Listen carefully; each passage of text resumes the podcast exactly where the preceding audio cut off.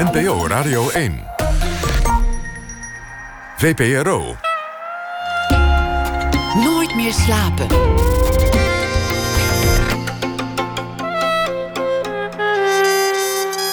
Met Elfie Tromp. Welkom bij Nooit meer slapen. Het is feest, want Paradiso bestaat dit jaar vijftig jaar. En Nooit meer slapen uh, gaat dat vieren met een podcastserie. We hebben vijf delen en straks na half twee kunt u luisteren naar alweer aflevering vier over de jaren negentig. En te gast zijn onder andere Bob Fosko, voorman van De Raggende Mannen. En programmeurs Jan Willems Slichting en Jan Dietvorst. En komend uur zit tegenover mij, dus tot een uur of half twee, schrijver Franca Treur. En velen denken dat haar schrijfcarrière begon met de roman Dorsvloer vol confetti. Haar debuut dat in tweeduizend negen de Selexyz debuutprijs wint. En gaat over een jong meisje dat opgroeit in een agrarisch gereformeerd milieu. Maar ze won eerder als afgestudeerd student literatuurwetenschap in tweeduizend zes de essaywedstrijd van N R C Next met haar essay Maak iets van je leven, maar wat dan? En wat volgt is een glansrijke schrijfcarrière in de literatuur en journalistiek. En zo verschijnt in tweeduizend veertien haar roman De Woongroep. Gevolgd door het Zeeuwse boekenweekgeschenk Ik zou maar nergens op rekenen. In tweeduizend vijftien en de verhalenbundel X en Y. En in tweeduizend zeventien de roman Hoor nu mijn stem. En nu ligt daar de verhalenbundel Slapend Rijk. Een nieuwe bundeling piepkleine psychologische verhalen, al dus de flaptekst. Franca, welkom. Dankjewel. Je moest een beetje gniffelen toen ik over die essay begon. Ja. Maar dat, zou je dat zelf als je het begin van je schrijfcarrière zien? Ja, dat was het echt. Want ja. Dat essay was uh, gepubliceerd in de krant. En toen hebben uitgevers dat gelezen. En werd ik benaderd of ik nog meer schreef. En het is ook de krant waar je redelijk loyaal aan bent gebleven. Want daar zijn de eerste versies van deze verhalenbundel verschenen, toch? Ja, ja, ja. Klopt. Al die korte verhaaltjes die hebben op de achterpagina gestaan van uh, N R C. En ik had het idee van, dat is eigenlijk hetzelfde als wat op de voorpagina's gebeurt, maar dan in het klein, zonder dat er een uh, schijnwerper op staat. Dus dan is het, uh, op de voorpagina noemen we het dan politiek. En, uh, en als, als het gewoon in onze huiskamers gebeurt, zijn het gewoon psychosociale relaties of zoiets. Journalistieke stuk over echte mensen. Ja, het is best wel feitelijk. De toon is ook, en daar is het ook mee begonnen, de toon is ook best wel feitelijk. Ik heb over het algemeen niet zoveel dialoog erin. Er zijn wel eens verhalen waarin dat wel een beetje gebeurt, maar over het algemeen probeer ik dat niet te doen. En dan doe ik meer directe reden, zodat je eigenlijk meteen in het hoofd zit van iemand. Het scheelt ook tijd en ook qua register past dat dan beter. Ja. Ze gaan allemaal over het uh, ongemak van samenleven met anderen. Ja. Um. En ook wel denk ik over verlangens die... die je normaal gesproken niet vaak uitspreekt of zo. Maar dat je die je wel hebt en waarin je ook kwetsbaar bent. Was het, was het ook een stukje verlangen van jou? Iets wat je miste in de krant? Dat je dacht, we moeten meer aandacht voor de, de echte mens of de... Ik kan niet zeggen dat ik het miste. Maar het is wel zo dat er, dat er op de achterpagina... Uh, niet zo heel veel andere dingen staan dan, dan in de rest van de krant. Dus ik vind het altijd wel leuk als de achterpagina echt iets anders biedt. En een fictie is natuurlijk echt iets anders. En een column die over een kat gaat is ook echt iets anders. Maar je hebt ook wel eens gewoon... dan, dan zijn het eigenlijk journalistieke stukken over... nou ja, dingen die niet super urgent zijn of zo. Maar... ik heb ook meermaals moeten gniffelen toen ik het boek las. Dus dat ook wel een soort... ja, sardonisch plezier of leedvermaak. Was dat een beoogd doel ook? Nee, dat is een bijeffect. Nee, het is niet mijn bedoeling natuurlijk om uh, leedvermaak op te roepen. Ik hoop dan e- eigenlijk eerder dat het, dat het herkenning is. Dat is toch iets sympathieker. Maar het is natuurlijk wel zo. Er zit wel iets van leedvermaak in. Omdat mensen zijn eigenlijk altijd niet op hun best in die verhalen. Er is net iets aan de hand. Of ze, ja. En als je dat dan... Um, observeert, dan voelt het een beetje als, alsof je kijkt naar hoe iemand struikelt.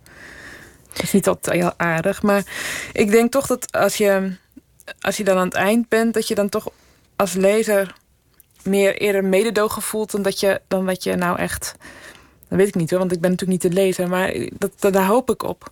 Dan dat je nu echt denkt van ha ha ha. Is, is troost ook een beoogd doel voor jou in de literatuur? Nee. Nee, maar het kan soms zo, wel zo werken. Bijvoorbeeld um, dat je denkt dat je niet de enige bent die gemene gedachten heeft. Dat kan troostrijk zijn, denk ja. ik. Ik vind het altijd prettig als ik bij een schrijver ook de, dingen lees die niet mooi zijn. En ik denk dat het juist in fictie heel goed kan. Want in um, non-fictie, maar ook in bijvoorbeeld een memoir, wat natuurlijk eigenlijk ook non-fictie is. Uh, ja, dan ben je toch altijd toch wel, denk ik, te veel bezig met hoe kom ik over. En in, in, juist in fictie kun je gewoon echt niets ontziend zijn. En ook echt gemene dingen uh, laten denken door de hoofdpersoon. En ik vind dat troostrijk, want dan denk ik, oh, ik ben niet de enige die die gedachte heeft. Ja. Heb jij een troostrijk boek, iets waar je naar teruggrijpt? Nou, ik heb eigenlijk best wel uh, laat het werk van Alice Munro ontdekt. Gewoon toen zij de Nobelprijs kreeg. Dus het was niet, ik was niet, in de, uh, niet uh, als eerste bij, zou ik maar zeggen. Maar ik, ik, ik ben dat wel echt zo ontzettend gaan waarderen. Dat, dat is, voelt een beetje als thuiskomen, omdat het zo ontzettend lijkt op... Ja, mijn leven vroeger. Dus hij schrijft natuurlijk over het platteland. En het is in Amerika. Een, het is in Canada, maar... Ja, ook Canada. Maar dat lijkt ontzettend op, uh, op Nederland eigenlijk. Want het, het wordt ook heel erg bevolkt door Nederlanders, die streek waar zij over schrijft. En ik ken dat daar ook. En het is de manier van denken. En, en ja, op een of andere manier is het, voelt het gewoon heel erg als thuiskomen. En dat vind ik wel troostrijk. Omdat je dan toch door het lezen minder alleen bent. En dat vind ik als een goed boek dat kan doen. Dat, je, dat het je even het gevoel geeft van... nou, die heeft gewoon aan mij gedacht bij het schrijven of zo. Of, of, of, dat, of soms dat niet eens, maar toch dat je... Uh, ja, doordat je even in het hoofd van iemand anders zit... die een beetje op je lijkt, dat, dat het heel prettig kan zijn. Werkt dat voor de schrijver ook zo? Heft het ook jouw eenzaamheid op door te schrijven? Hé, hoe bedoel je dat? dat... Nou, je zegt, het, uh, het kan misschien iemand, voor iemand troost zijn. Oh, voor iemand of, anders? Ja, voor iemand voor ja, die ja. Maar is dat voor de schrijver ook zo? Of voor jou als schrijver? Nee, ik, ik heb het dan nu over mezelf als lezer. Ja. Um, maar, maar door deze verhalen te schrijven... is dat dan voor jou ook een manier om je eigen uh, eenzaamheid nee. op te heffen? Nou, in die zin dat ik dan iets communiceer... en dat ik weet dat het gelezen wordt... Ja, nou, ja, dat vind ik wel heel prettig. En dat, dat is voor mij wel een... Uh, Uh, nou, ik vind het... Omdat je het altijd zo aan zo'n lang boek werkt... en, en dan horen mensen post niks van je... En, en doordat ik dan elke week een verhaal in de krant heb... heb, heb ik toch het gevoel van... ik laat wel even weten dat ik er nog ben. Het is een soort publiek gesprek waar je aan deelneemt. Hoewel nee, je niet per se nee, nee, zo zie ik krijgt. Het ook weer niet. Het is te groot, maar meer... Ja, dat, dat, dat, heeft, dat is het schrijven natuurlijk ook. Laat, ja, zo'n... Zo, zo, laten zien van ik ben er hoor. Hey, hier, kijk, uh, kijk naar mij of zo. En, dat, en, dat, en terwijl je dan als je, bij het schrijven zelf heb je dat minder. Want dan ben je gewoon echt helemaal in dat boek. En dan zien mensen je niet en horen ze je niet. Maar door, dat, door die korte verhalen is dat dan toch eventjes... Hey, piep. Ja. Ja, je hebt van het afgelopen jaar ook een roman uh, uitgegeven. Daar gaan we het zo over hebben. Um, maar hoe verschilt het voor jou het schrijven van zo'n korte verhalenbundel... en die roman naast elkaar? Het, het zijn... Het, het oogt zo verraderlijk simpel, deze korte verhalen. Oh, dat vind ik een compliment. Ja, dat is het ook. Oh, nou, dankjewel. Want um, uh, dat is het ongetwijfeld niet... om zo helder en puntig uh, nou, verhaal te dat, schrijven. Als je op een gegeven moment de toon hebt... en dat, die had ik vrij snel, eigenlijk vanaf het eerste verhalen al. Er zijn wel eens verhalen die, die niet zo goed lukken, hoor. Die zitten meestal dan niet in die bundels, want dan laat ik ze daaruit. Maar dat, die, als je die toon hebt, dan kun je ook op een gegeven moment best wel goed denken in die toon. En dan um, hoeft het niet heel lang te duren. Dan wordt het, het is, wordt niet de routine, dat is het niet. Want het, um, ik wil ook niet verhalen die op elkaar lijken. Dus het moet wel echt steeds anders zijn. Maar die toon is dan hetzelfde. Um, ja, d- dan vind ik het eigenlijk... vaak toch wel makkelijker dan, een, dan het overzicht hebben op zo'n heel groot ding als een roman. Dat vind ik, to, ik vind dat het allermoeilijkste om, om, het, om zo'n groot project te overzien steeds. En, en te bedenken wat je eigenlijk aan het doen bent. En dan daar weer over doordenken. En dan vervolgens weer wijzigingen aanbrengen in je manuscript. En die moeten misschien toch wel weer teruggezet worden omdat het eerst beter was. Nou, dat, dat proces vind ik echt moeilijk. En bij een kort verhaal heb je natuurlijk gewoon makkelijker overzicht. En er zit ook niet superveel plot in. Het was eigenlijk wel altijd mijn bedoeling... om dan juist de observaties er een beetje uit te houden... en de gedachten en dan ja, echt te concentreren op de plot. Maar dat is eigenlijk nooit echt goed gelukt. Ja, dat stond ook in het Parool. Franca Treur begon met het schrijven van korte verhalen... om beter te worden in plots. Dat wat je verlang was. Ja. Um, het tegenovergestelde gebeurde. De plotloze verhalen in Slapend Rijk zijn een fenomeen. Maar in mijn beleving zaten er wel plots in. In, in een paar. Alleen heel uitgepuurd. Um, ja. We hebben het er nu zo over. Misschien heeft de lezer of de luisteraar nog niet gelezen. Dus laten we hem eens even in betrekken. Zou je een verhaal van ons voor willen lezen? Ja, en ik begreep dat jij een favoriet had. En die heet Eigen Maken. Die heb ik nooit eerder voorgelezen. Dus ik ga mijn best doen. Eigen Maken. Na een aantal vergeefse vruchtbaarheidsbehandelingen strandt Laura's relatie en koopt ze een appartement waarin ze een nieuwe start kan maken. Er hoeft niets aan het huis te gebeuren, ze kan er zo in. Het probleem is dat haar meubels niet goed passen. Ze zet stoelen neer en bijzettafeltjes, maar ze lijken te veel bij een vorig leven te horen. In de zitkamer met de haard legt ze uiteindelijk alleen een paar nieuwe kussens op de grond. Hier wordt ze tenminste nergens aan herinnerd. Dan vindt ze achter een radiator een oplader, een opgevouwen Sinterklaasgedicht en een roze rammelaar. Ze legt alles op een hoopje bij de voordeur en geeft het aan de vorige bewoner mee, de eerstvolgende keer dat hij komt voor de post. Geerten onthoudt zijn nieuwe postcode maar niet. Zijn pakketjes worden hier nog steeds bezorgd. Geerten neemt altijd de tijd. Hij moet er niet aan denken dat hij zijn huis aan een klusser zou hebben verkocht. Laura snapt tenminste dat het huis goed is zoals het is. Ze moet snel maar eens kennis maken met zijn vrouw, Wipke. Laura zegt tegen zichzelf dat ze geluk heeft gehad. Voor hetzelfde geld was haar huis van iemand geweest die erin was overleden. Om zich tenminste één ruimte eigen te maken, schuurt en verft ze van de lege zitkamer alsnog de houten vloer. Als Wipke aanbelt, heeft ze twee kinderen bij zich, peuters nog. Ze praat voornamelijk tegen het oudste kind. Nu staan er andere spullen, zegt ze, maar verder is het nog helemaal ons huis. Kijk, hier stond de box en hier jouw fornuisje. Ik moet plassen, zegt het kind. Wipke geeft de jongste aan Laura en opent de deur naar de badkamer. Hier ging je altijd in bad. De bel gaat. Dat is Geerten, roept Wipke naar Laura. Kan jij misschien even open doen? Ze staan in de zitkamer. Wipke wil weten wat er in hemelsnaam met de vloer is gebeurd. Geerten praat er snel overheen. Lieverd, zegt hij tegen de kleintjes, hier bij de haard zijn jullie geboren.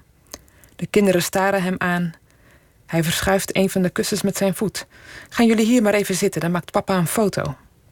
De kinderen gaan op de kussens liggen. Geerten kijkt naar zijn vrouw. Jij hoort er ook bij. Wipke duwt een kussen onder haar hoofd, strekt zich uit en schuift de kinderen wat op. Geerten zou eigenlijk links van haar moeten, zoals toen, bij de bevalling. Ze kijken naar Laura. Geerten geeft haar zijn telefoon. Laura drukt af en geeft het toestel terug. Maar het moet over. En Wipke moet haar ogen open houden. Ik moet ook zo lachen om die naam, Wipke. Ja, dat is zo een beetje lulligere naam, hè, voor iemand die ook al niet heel leuk is. Maar goed, ja, dat past dan zo. Ik heb begrepen dat, uh, dat deze verhalen allemaal een basis in de realiteit hebben, dat je een verhaal hoorde of zelf iets meemaakt. De meeste wel, hoor. Collega's. Ja, ja. Dat is, uh, vaak is het een anekdote die ik hoor of, of, of iets wat ik lees of op de radio hoor. Of, nou ja, dat kan van alles zijn. Maar meestal iets kleins en dan ga ik verder uh, lekker mee aan de slag. Wat lag aan de basis van dit verhaal? Ik vind er echt een uitgesproken venijn ook in zitten. Ja, ja in dit, dit verhaal gaat het natuurlijk graag over iemand die een eigen plek wil. Maar dat, dat ja, juist in dat verlangen uh, een beetje beperkt wordt. Um, dat lag niet aan de basis. De basis was eigenlijk dat in mijn eigen huis de vorige bewoners langskwamen. En zeiden dat, dat daar, op die plek, op, die, op de houten vloer, de kinderen waren geboren. En nu, ik kan gewoon nu niet meer naar die plek kijken zonder dat ik aan die bevalling moet denken. Het blijft toch een beetje goor. Ja, yeah. Want ik zei dan van, hé, maar hoe kan het dan? Want er is toch geen ruimte voor een bed? Nee, zegt ze, gewoon op de vloer. Lekker simpel. Ja, maar dan, ja, dan ga je je voorstellen, toch? Het is dat het gebeurt. Dus ja, ik heb er nu een kleedje liggen. Over, de, over. over die plek, ja. Dat snap ik wel, ja. Dat zou ik ook doen. Ja. Um, het gaat ook over moderne mensen. Mensen die in het buitenland gaan wonen, die buitenechtelijke relaties aangaan, die nou ja, uh, I V F-behandelingen ondergaan. En het is ook een soort zoektocht naar zingeving, lijkt wel, naar het goed te willen doen. Um, ja, dat vind ik wel mooi gezegd. Dat is het ook wel. En dat het, het, is, heel, het is heel erg van nu. Want ja, het zijn natuurlijk verhalen die, waar ik nu van hoor en waar ik daarmee verder ga. Nou, ik moest ook meteen denken aan die essay-wedstrijd die je had gewonnen met een verhaal over zingeving. Ja, ja. Dus ik denk ook dat het, is het iets belangrijks? Is dat een belangrijk thema voor jou? Zingeving? Ja. Ja. Dat denk ik wel. Het is in elk geval vaker geconstateerd. door recensenten en zo. Nee, dat is natuurlijk zo.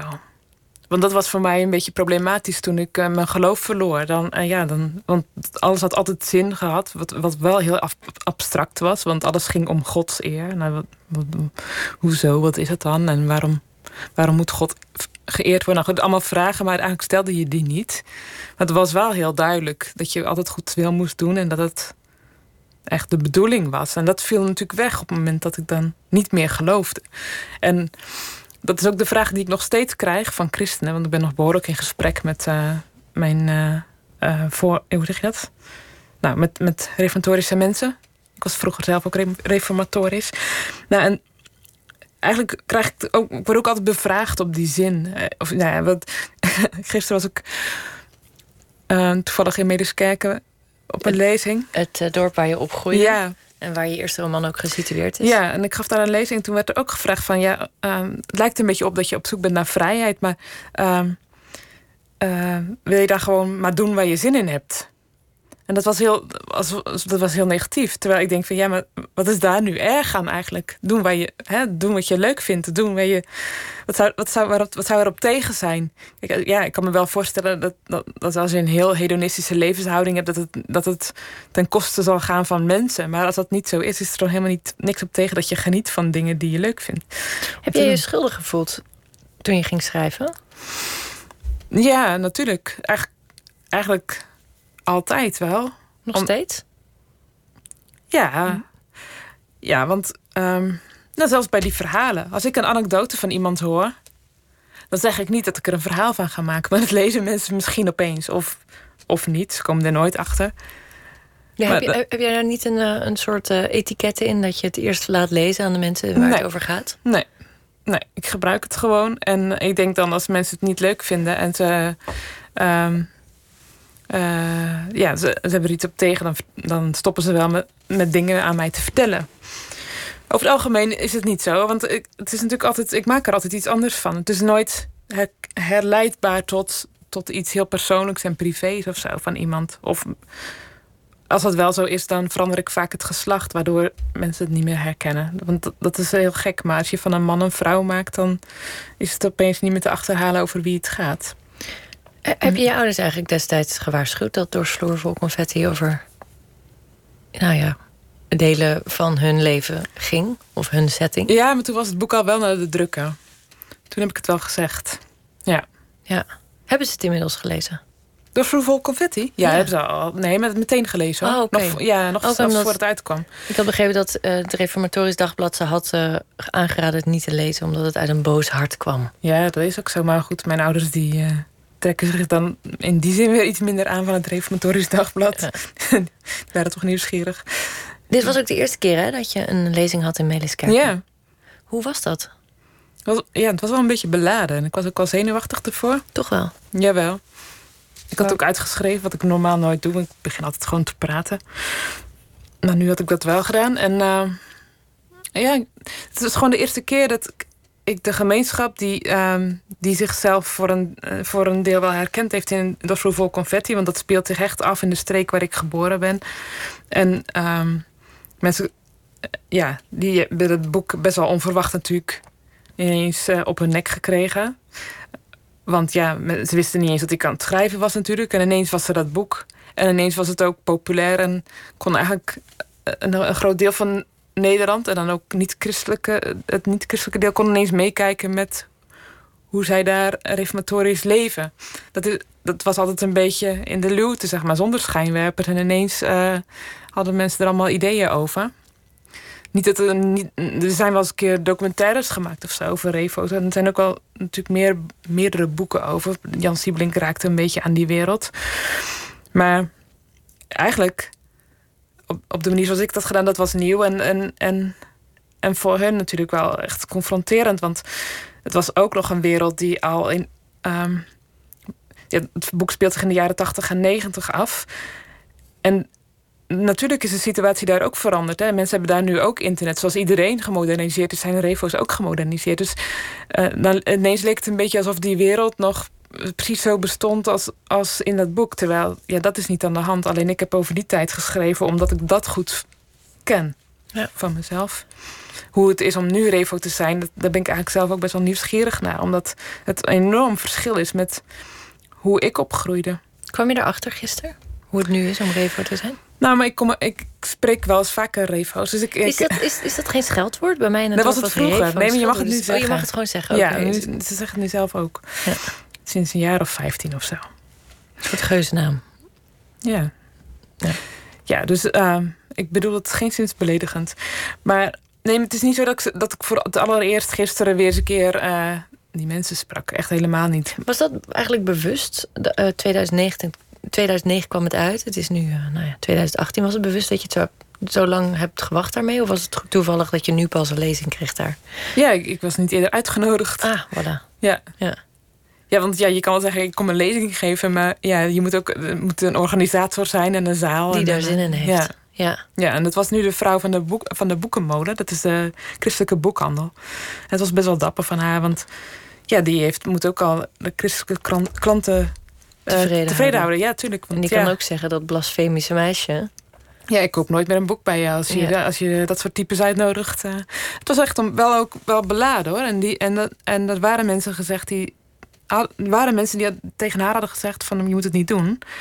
Maar zij heeft het toch gedaan. Maar en ik denk dat het goed is geweest. Want het was eigenlijk...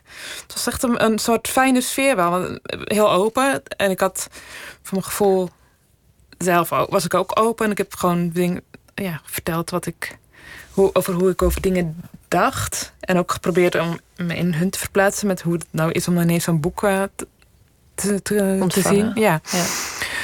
En ik kreeg best wel veel heel persoonlijke vragen. En die heb ik allemaal beantwoord. En ik, volgens mij, mensen kwamen het ook al vaak zeggen... na afloop dat ze het uh, echt mooi hadden gevonden.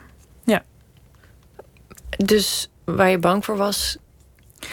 Dat kwam niet uit. Nee, ik was er niet echt bang voor. Want ik, had wel, ik wist wel van nou, de mensen die uh, eigenlijk uh, er tegen zijn, die komen niet. En mensen die niet nieuwsgierig zijn en open of bereid om te praten, ja, die, die zullen daar niet zijn. Dus de mensen die wel komen, daarvan had ik ook wel gedacht van nou, die, dat, dat komt wel goed. Toch maar toch is het gewoon, ja, je ziet gewoon ja, weer oude, nou niet echt klasgenoot, maar wel van mensen met wie je op school zat en dan...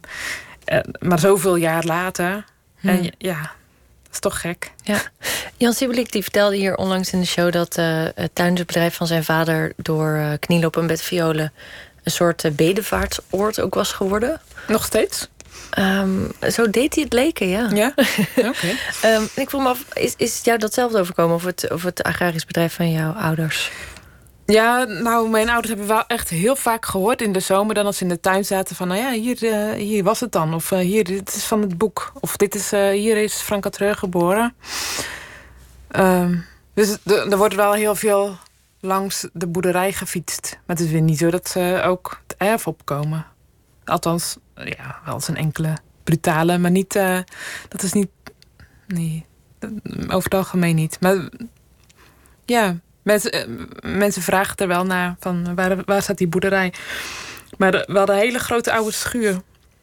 Prachtig. Dat was echt de, de blikvanger van de boerderij. Maar die is afgebrand een paar jaar geleden. Dus er staat nu een hele nieuwe moderne stal. Mm. Het is eigenlijk, eigenlijk geen gezicht meer. Maar ja. Wat vinden je ouders daarvan? Dat mensen ongevraagd daar komen koekeloeren? Ja... Nou, nee, ze zijn, dat vinden ze helemaal niet zo erg. En ze zijn ook gewend om mensen die langskomen koffie te geven. En dat, dat doen ze gewoon. Nee, dus het is niet zo dat ze zich uh, beloerd voelen of zo. Ik denk, dat boek hebben ze wel een beetje moeilijk gevonden. Omdat iedereen dat zo ontzettend autobiografisch las. En ja, dat is logisch omdat het in die omgeving speelt. Maar zij zagen zelf wel van nou, een heleboel dingen waren gewoon helemaal niet gebeurd. Dus dat... Uh, Dat is, echt, dat is gewoon echt fictie.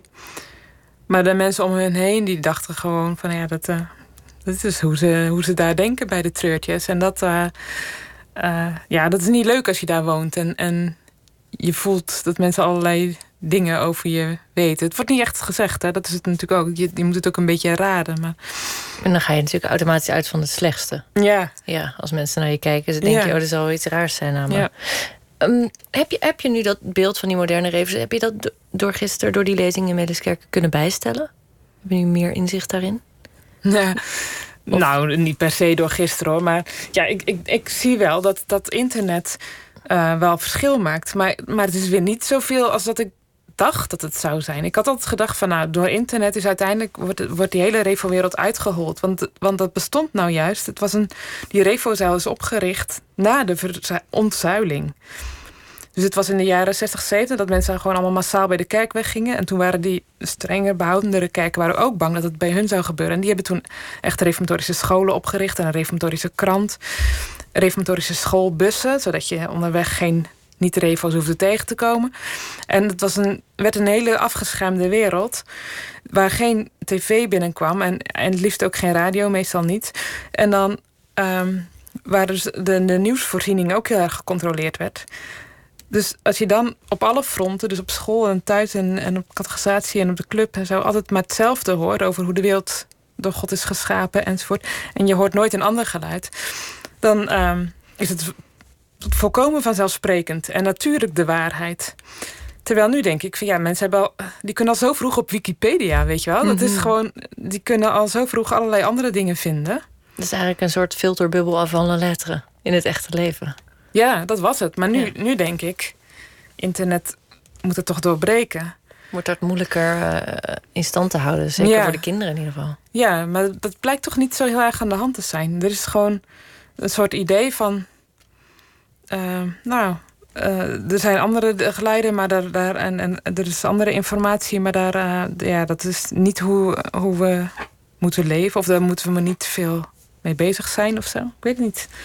Mensen kunnen zich daarvan afschermen op een of andere manier. Ja. Terwijl ze tegelijkertijd wel echt heel erg weer, wij noemen het dan wereldgelijkvormig zijn. In dat ze op, op Facebook zitten en op, uh, dat ze alles, uh, ook tv kijken nu via de computer. En alles gewoon doen wat, wat niet-revo's ook doen.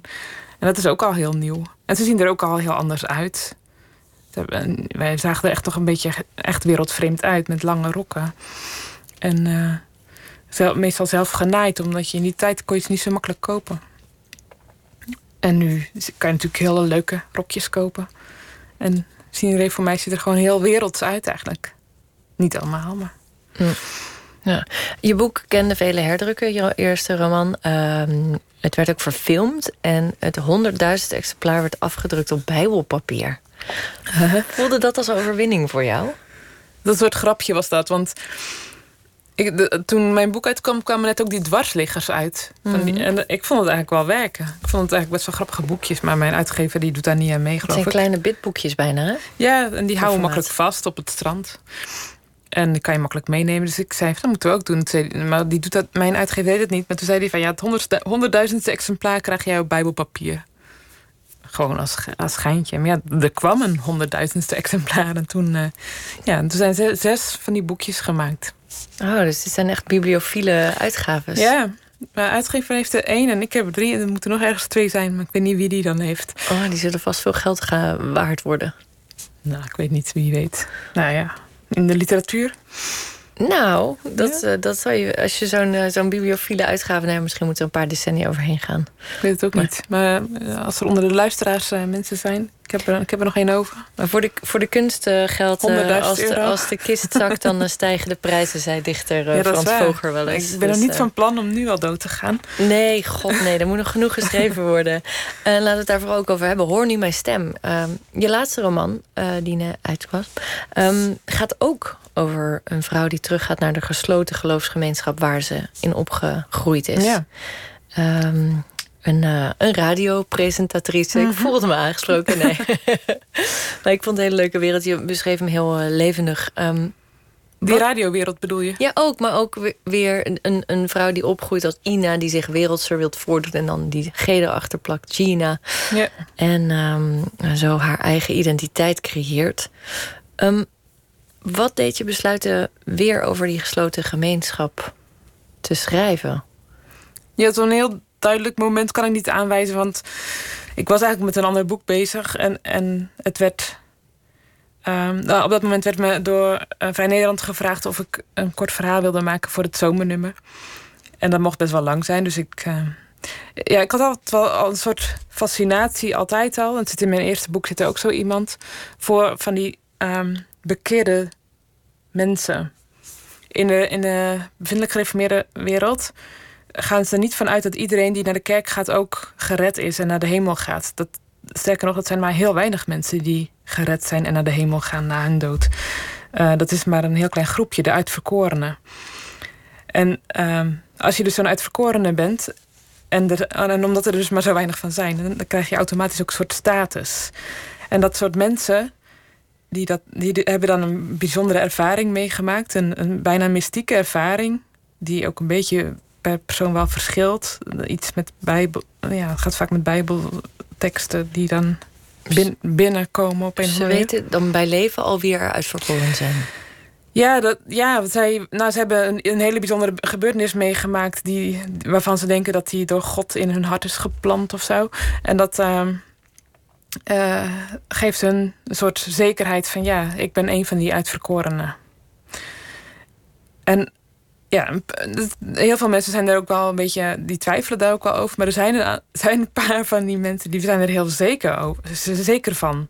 En dat fascineert me mateloos, want Die, die, ja, die gebeurtenis, die bekering, ja, dat is toch een soort subjectief iets. Daar moet je dan toch zelf heel erg in geloven om uh, daar zoveel zekerheid aan te ontlenen. En als je dat eenmaal die status hebt binnen de gemeenschap, kan je ook niet meer echt terug. Dus dan kan je ook niet meer op een gegeven moment zeggen, ja, ik weet het toch niet helemaal zeker. Dus je moet ook continu uh, daarin blijven geloven. En die mensen krijgen vaak ook bevestigingen. Dan maken ze weer iets mee van de heren. En dan Uh, vertellen ze daar ook over. En dan komen daar mensen uh, die ook dit soort dingen mee hebben gemaakt. Die komen bij elkaar en die praten daarover in een soort geheimtaal. En uh, op een of andere manier uh, ja, fascineert me dat heel erg. En zeker als je zelf niet zo heel zeker in het leven staat, dan is, zijn mensen die wel heel veel zekerheid hebben best wel, die hebben iets aantrekkelijks. Hè? En dat heeft Gina ook. We leren Gina kennen op het moment dat ze eigenlijk alle zekerheden in haar leven verliest. Want ze verliest haar, nou, haar relatie uh, strand. Dat heeft ze min of meer zelf op haar geweten. Maar ze is het toch niet mee eens. En ze wil hem terug, maar dat lukt niet. En die uh, man die reageert nergens meer op. Nou, en haar baan, Uh, dat blijkt ingewikkeld te liggen, want uh, er zit iemand heel erg op haar plek te azen. En dan uh, doet ze nog mee aan een te- eenmalig televisieoptreden. En dat gaat eigenlijk ook mis, waar ze een beetje slecht uitkomt. En je kan eigenlijk wel zeggen dat haar waardigheid ook een beetje wankelt. En ja, als je op dat moment dan in aanraking komt met zo'n vrouw die dan be- ja, zo'n bekeerde, zo'n uitverkorene, die dus nog steeds alle Uh, ja, nog precies weet hoe het, hoe, hoe het leven, hoe je het leven moet zien en hoe uh, de dingen zijn. En die, die nog net, zo, net zo'n rots is als, als altijd. Dan ja, het is, gaat terug naar haar jeugd, de vrouw ja. die haar opvoedde. Ja. En uh, ook de houvast van een opvoeding of van een jeugd. Ja. Het sentiment dat dat ja. er nog gewoon helemaal intact is. Alsof je een deur in de kamer open doet en daar staat je hobbelpaard en je bed. En je hoeft er alleen maar in te liggen. Ja. En je bent weer. Ja, en dat is natuurlijk, op het moment dat je zelf een beetje instabiel bent, dan zoek je heel erg naar dat soort dingen. En bij haar, uh, zij zocht het dan niet per se daar. Dat, is, dat was echt een telefoontje vanuit Zeeland van je moet komen, omdat er, nou ja, een vrouw wordt ziek. Maar we gaan er bijna uit voor het nieuws. Maar we gaan straks verder over dit uh, ja. roman, over Hoor nu mijn stem, straks met Franca Treur.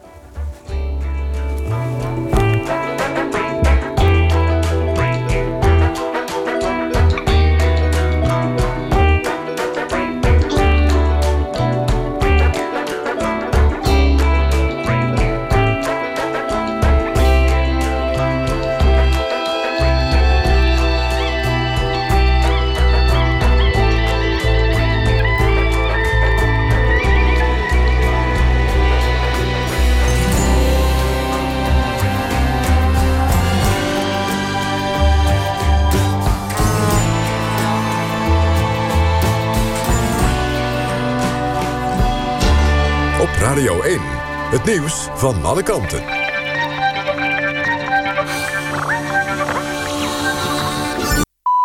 één uur, Jan van der Putten met het N O S-journaal. In Amsterdam-West is afgelopen avond een buitenlandse touringcar met tientallen passagiers beschoten. Een van de ruiten werd kapotgeschoten, maar niemand raakte gewond. Ook de chauffeur is ongedeerd. De aanleiding voor de beschieting wordt onderzocht. De politie in Amsterdam houdt er rekening mee dat de schutter en de buschauffeur verwikkeld waren in een verkeersruzie. Opnieuw zijn tienduizenden Slowaken de straat opgegaan om te protesteren tegen de regering. In de hoofdstad Bratislava demonstreerden zeker vijfentwintigduizend mensen.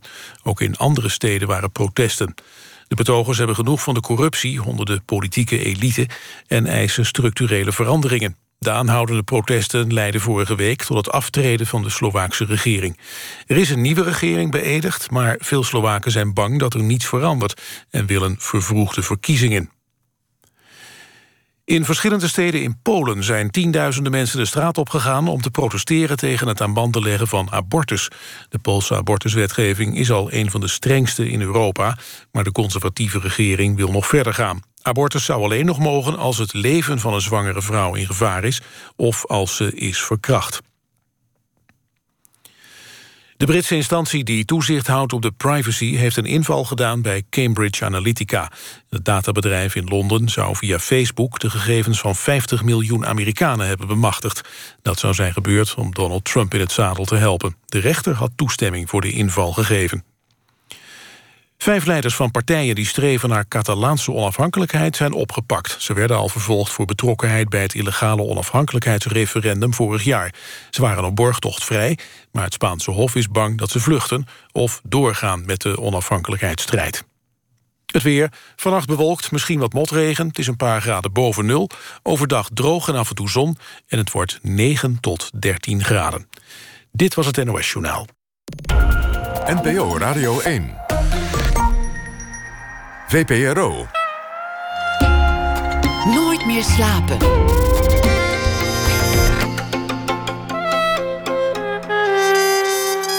Met Elfie Tromp. Welkom terug bij Nooit meer slapen. En tegenover mij zit nog steeds Franca Treur, die onlangs de verhalenbundel Slapend Rijk en de roman Hoor nu mijn stem uitbracht. En voor het nieuws hadden we het daarover. Luister een stukje uit voor. En ook je uh, lezing die je uh, in je geboortedorp gaf gisteren, hoe je daar tegenop zag en dat het toch enigszins meeviel, hoewel het toch flink beladen was. Um, en het leven van de moderne revo's, hoe de, nou, het internet daar eigenlijk nog maar mondjesmaat eigenlijk binnen sijpelt. Nee, nee, nee, het is volop internet. Maar het is niet zo dat het betekent dat, dat, dat, dat alle jongeren bij de vlucht. Kerk weggaan of zo. Het betekent eigenlijk alleen dat ze mooie rokken online bestellen. Misschien, ja. Nee, ik denk dat ze volkomen op de hoogte zijn van alles. En ik dacht, als je op de, op de hoogte bent van alles, dan, dan ben je uit die bubbel waarin De, de, de, de, de visie op de Bijbel en op, op het leven, die wordt dan toch doorgeprikt, zou ik zeggen. Want bij mij was het zo, ik wist echt niet dat je ook hoe je op een andere manier naar de wereld, wereld kon kijken dan dat die door God geschapen was en dat de Bijbel gewoon letterlijk waar was. En eigenlijk toen ik ging studeren kwam ik daar min of meer, ja, het lijkt dan zo of, dat ik er toen achter kwam, maar dat was wel het moment waarop de wereld open ging. Maar dat is dus nu veel eerder. Ja. Voor al die revo, jongens en meisjes. Dus jij was eigenlijk, als het internet in jouw jeugd was geweest, dan nee, was je veel eerder aan het wankelen gebracht? Of? Nou, dat denk ik altijd, ja. Maar misschien ook niet. Ik weet het niet, maar dat, had ik, dat, dat was mijn hypothese. Maar die, hij komt niet uit. Teleurgesteld? Nou, k- kijk, het is, het is natuurlijk een wereld die je niet helemaal zo, of die je niet zo heel makkelijk kan verlaten, omdat um, de meeste revo's hebben alleen maar reformatorische vrienden en familie. Natuurlijk niet altijd, maar bijna wel. En uh, je, je hele leven is ook rondom die uh, kerk en het kerkelijk leven en al die verenigingen zo ge, georiënteerd. En als je daar dus dan weggaat omdat je niet meer gelooft, dan verlaat je best wel veel. Eigenlijk je hele thuis. En ja, dan, ja, dan moet je bereid zijn om dat, uh, dat, ja, dat te willen verliezen, zeg maar. Dat betekent niet dat je per definitie niet meer thuis mag komen of zo. Ik bedoel, mijn ouders die doen ook niet moeilijk da- daarover. Maar het is wel zo dat je... je moet eigenlijk buiten die cel een, een nieuw leven opbouwen. Ik had ook helemaal geen niet-reformatorische vrienden toen in die tijd. Dus dan moet je wel allemaal... ja, moet je dan nog gaan... Uh, die moet je gaan maken. Ja, dat is best pittig. Mm-hmm. In, uh, in tweeduizend zestien zeg je ook, het is soms heel vermoeiend om altijd maar degene te moeten zijn die het anders doet. Ik ben een uitzondering ten opzichte van mijn familie en de mensen die ik ken van vroeger. Ik heb geen baan en geen gezin. En daardoor ben je binnen de samenleving ook een beetje een uitzondering. Daar heb ik genoeg van. Soms is het gewoon lekker om eens ergens bij te horen. Ja, en het... Ik vroeg eerder aan je, vind je jezelf, uh, schrijf je om je eenzaamheid op te heffen? Maar misschien is de eerste vraag, vind je jezelf eenzaam? Soms wel. Maar het, misschien daarmee samenhangend is het ook dat je... je moet je ook altijd verantwoorden omdat je een, een andere stap hebt gezet. Dus je moet tegenover de mensen die, die nog leven zoals jij eerder leefde... moet je altijd verantwoorden. Omdat die keuze voor hen ook soort... op hen ook een appel doet van... oké, okay, jij vond dus ons leven niet goed genoeg. Moeten wij dan eigenlijk ook veranderen? Hmm. En dat willen ze natuurlijk niet. Maar wat ze dan wel uh, ga, gaan doen... is mij ervan overtuigen dat, dat ik het toch verkeerd heb gezien. Dus dat is... Uh, Uh, altijd een soort... ja, moet ik dat nou zeggen? Da- daardoor blijf ik maar continu eigenlijk mezelf uh, verantwoorden. Nou ja, en dan... dat is, dat is al een, een positie die, die uh, een beetje eenzaam is. Want je hoort niet bij het ene en niet bij de ander eigenlijk. Want de, de, de niet-gelovige buurman... Die, die krijgt dat niet. Die, die, die wordt niet steeds... Uh... Die wordt geaccepteerd zoals die is. Ja, die wordt niet steeds gevraagd van waarom geloof je niet meer. Ja. Is uh, vermoeid die vraag? Ben je er ook niet helemaal klaar mee met die vraag? Dit kan ik me zo voorstellen dat je denkt... ah, oh, moeten we het hier weer over hebben? Nu over of ik eenzaam ben? Nee, nee, over, oh. over waarom je bent gestopt met geloven. Oh. Ja. Je blijft zo geduldig antwoorden ook. Als je zegt... Ja. Je, je wordt steeds bevraagd. Ja. En daardoor steeds benadrukt dat je eenzaam bent en anders. Ja. Nou, ik, ik ben wel bereid om dat gesprek te blijven voeren. Het is heel grappig, want bijvoorbeeld bij de, de reformatorische pabo... Die, die, die heb je in Gouda. Uh, daar worden dus reformatorische leraren opgeleid. En daar zit in het eerste jaar zit daar een opdracht... dat, je, dat ze een gesprek moeten aangaan met een ongelovige. En elk jaar zijn, is er een groepje studenten dat dan aan mij vraagt... of ik met hun in gesprek wil. Terwijl ik denk, ja, je kan ook gewoon naar je buurman lopen. Weet je wel, waarom, waarom moet je... Waarom ik? Waarom ik? ik en dan krijg ik echt elk jaar een groepje langs... die dan, uh, alsof ze geen andere ongelovigen konden vinden. Maar ik vind... Ik wil, ik wil absoluut dat gesprek wel aan. Ik vind het... Ik denk dat ik het zelf uh, ook fijn had gevonden... om met iemand... Uh, te kunnen praten die anders denkt... maar die wel weet waar jij vandaan komt. En dat, dat was er toen niet. Of ik, ik kende toen niet zo iemand. Maar ik kan me wel voorstellen dat het uh, verrijkend kan zijn... op een of andere manier. En, uh, ik, ik denk al altijd van... ja, ik wil, ik wil niet alles verliezen. Ik wil niet, ik wil niet um, die hele wereld... Uh, de rug toekeren. Nee. Nee, want um, er zitten heel veel mooie dingen... en dan, ga je, dan schrijf je alleen maar over een wereld... Die, die, waar je verder helemaal niet mee in gesprek bent. Terwijl juist Hoor nu mijn stem... is eigenlijk heel erg een gesprek met hen. Ook omdat er in die wereld best wel dingen zijn... die ik um, best wel erg vind. Vooral die angst. En, en als je me vraagt, van, heb je dan gisteren dingen gehoord... die, die jouw beeld een beetje bijstellen? Uh, de, de, de teneur was wel een beetje dat de mensen... Uh, iets minder heftig in die uitverkiezing geloven. Dus dat het allemaal al van tevoren is bepaald... of je, of je gered bent of niet. Er zijn toch al veel revo's die nu daar wat anders over denken... en die dan eigenlijk uh, eerder ervan uitgaan... dat ze er misschien ook wel bij horen. Bij horen? Bij wat? Bij die uitverkoren. Bij de uitverkoren, ja. ja. Nee, de, de, dus dat is dan... Er spreekt natuurlijk ook een mooie bewondering van jou uit... naar die uitverkorenen toe, eigenlijk. Of heb ik... Ja, een beetje. Je, je zegt, het fascineert me. Ja, ja fascinatie vind ik nog niet helemaal hetzelfde als bewondering. Nee, maar, maar kritisch dit, bewondering, laten we ja. het zo noemen. Ja. Want je zegt, er zit ook mooie kant in. Nou, maar, ja, maar het, het, het nadeel is dat het voor een beperkt aantal mensen is... en dat dus uh, de mensen die het uit, uitgesloten worden heel erg bang maakt. Want die staan eigenlijk al met één voet in de hel. En die angst, die heb ik zelf ontzettend gevoeld. En uh, dat gun ik niemand. En dat is ook de reden, denk ik, waarom ik uh, in dat gesprek wil blijven voeren. Omdat ik mensen ook wil laten zien... er is een, een, een manier om uit die... angstwereld te komen en dan gaat het niet meteen heel slecht met je. Het is niet zo dat je dan, uh, als je daaruit stapt, dat je dan meteen uh, uh, nou, in, in zonde valt of zo. Je kan gewoon een leven leiden met nieuwe mensen en dat is even moeilijk als daar binnen blijven. En natuurlijk in eerste instantie niet, maar dan, maar later weer wel. Ja. In twintig zestien heb je gezegd, dus in een interview, ik heb er genoeg van. Um, heb je nu een andere plek gevonden waar je vindt dat je bij hoort? Nee hoor, niet. Maar ik, ik cultiveer dat ook weer, wel weer.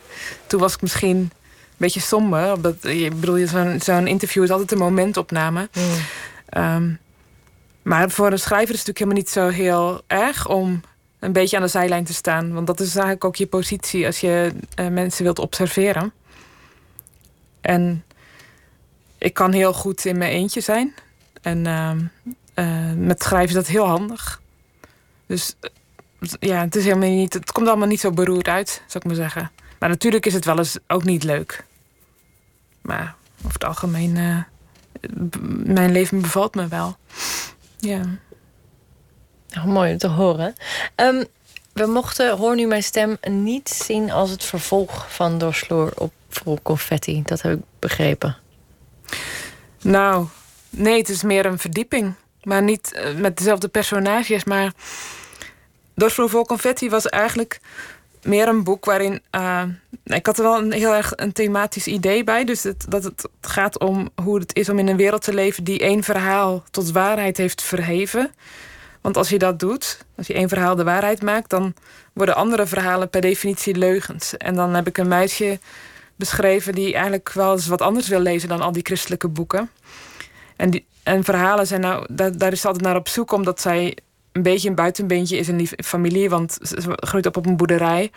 En met alleen maar broers. En die broers en die vader, die gaan allemaal uh, de, naar buiten. En die ontmoeten daar mensen, andere boeren en veekoopmannen en mensen die de melk ophalen en vertegenwoordigers. Avonturen. Ja, die komen binnen met verhalen. En zij moet haar moeder helpen. En, en ja, ze heeft de bedden opgemaakt en de wc geschuurd. En daar is niet zoveel over te vertellen. Dus de gesprekken aan tafel gaan altijd over dingen waar zij dan eigenlijk geen verstand van heeft. En op een gegeven moment uh, heeft ze echt behoefte aan zelf ook een rijker leven te hebben. En dat zoekt ze in boeken. Maar goed, ook niet-christelijke boeken. Maar dat is niet de bedoeling. Want zodra ze dat, die gaat lezen dan, uh, en ze gaat fantaseren, dan gaat het helemaal mis op de boerderij, want die fantasie die houdt ze niet voor zich, maar die gaat ze vertellen tegen de broertjes en, die, en daar komen dan ongelukken van. En dat is, dat is het idee bij dat boek. Maar ik heb daar niet zo beschreven wat, um, de, wat ik nu wel doe in Hoor nu mijn stem. De, de, de psychologische effecten zijn van zo'n hele strenge theologie die mensen uitsluit en sommigen redt. En waar je elk teken of alles wat een beetje wat je niet helemaal kan verklaren moet proberen te interpreteren als oh, dat zal misschien God zijn. Misschien is die al wel in mij begonnen. Dus alle, alles wat je voelt of alles wat je leest en je denkt oh, misschien is God nu bezig. En dat dan toch niet, niet zo is omdat je daarna weer iets aan iets heel ergs denkt of iets verkeerds. Of, van, oh, of omdat, je, omdat er geen vervolg komt van die ervaring. En je toch weer twijfelt. Want het is natuurlijk... Er hangt zoveel van af, of je gered wordt of niet, dat je uh, heel, ja, echt heel gretig bent om, om dat te ontvangen, die genade, die, mm. die, die, die ervaring. En als, je, als het dan niet komt, dan is dat echt moedeloosmakend. Ja, de titel, uh, Hoor nu mijn stem, uh, verwijst naar de Statenvertaling van de Bijbel. Daarin staat uh, hoor naar mijn stem. Maar het had ook kunnen zijn, hoor nu haar stem. Hm, ja. Want we volgen nu wel weer een vrouw, een vrouwelijk hoofdpersonage. Meerdere dat, vrouwen, ja. ja die, die hun rol in het geloof en worstelingen met het geloof uh, beleven. Ja, nou, de, de worstelingen van mannen kennen we natuurlijk ook in de literatuur. We hebben boeken van Maarten 't Hart en, mm. en Jan Wolkers en uh, Jan Siebelink gehad. Um, dus de vrouw mag wel een stem krijgen. En zo, een reformatorische vrouw heeft over het algemeen heel weinig stem. Er is... Zij mag ook niet, bijvoorbeeld heel letterlijk niet meestemmen bij de vergaderingen waarin de kerk een nieuwe kerkenraad kiest of uh, een nieuwe, een nieuwe ouderlingen of zo.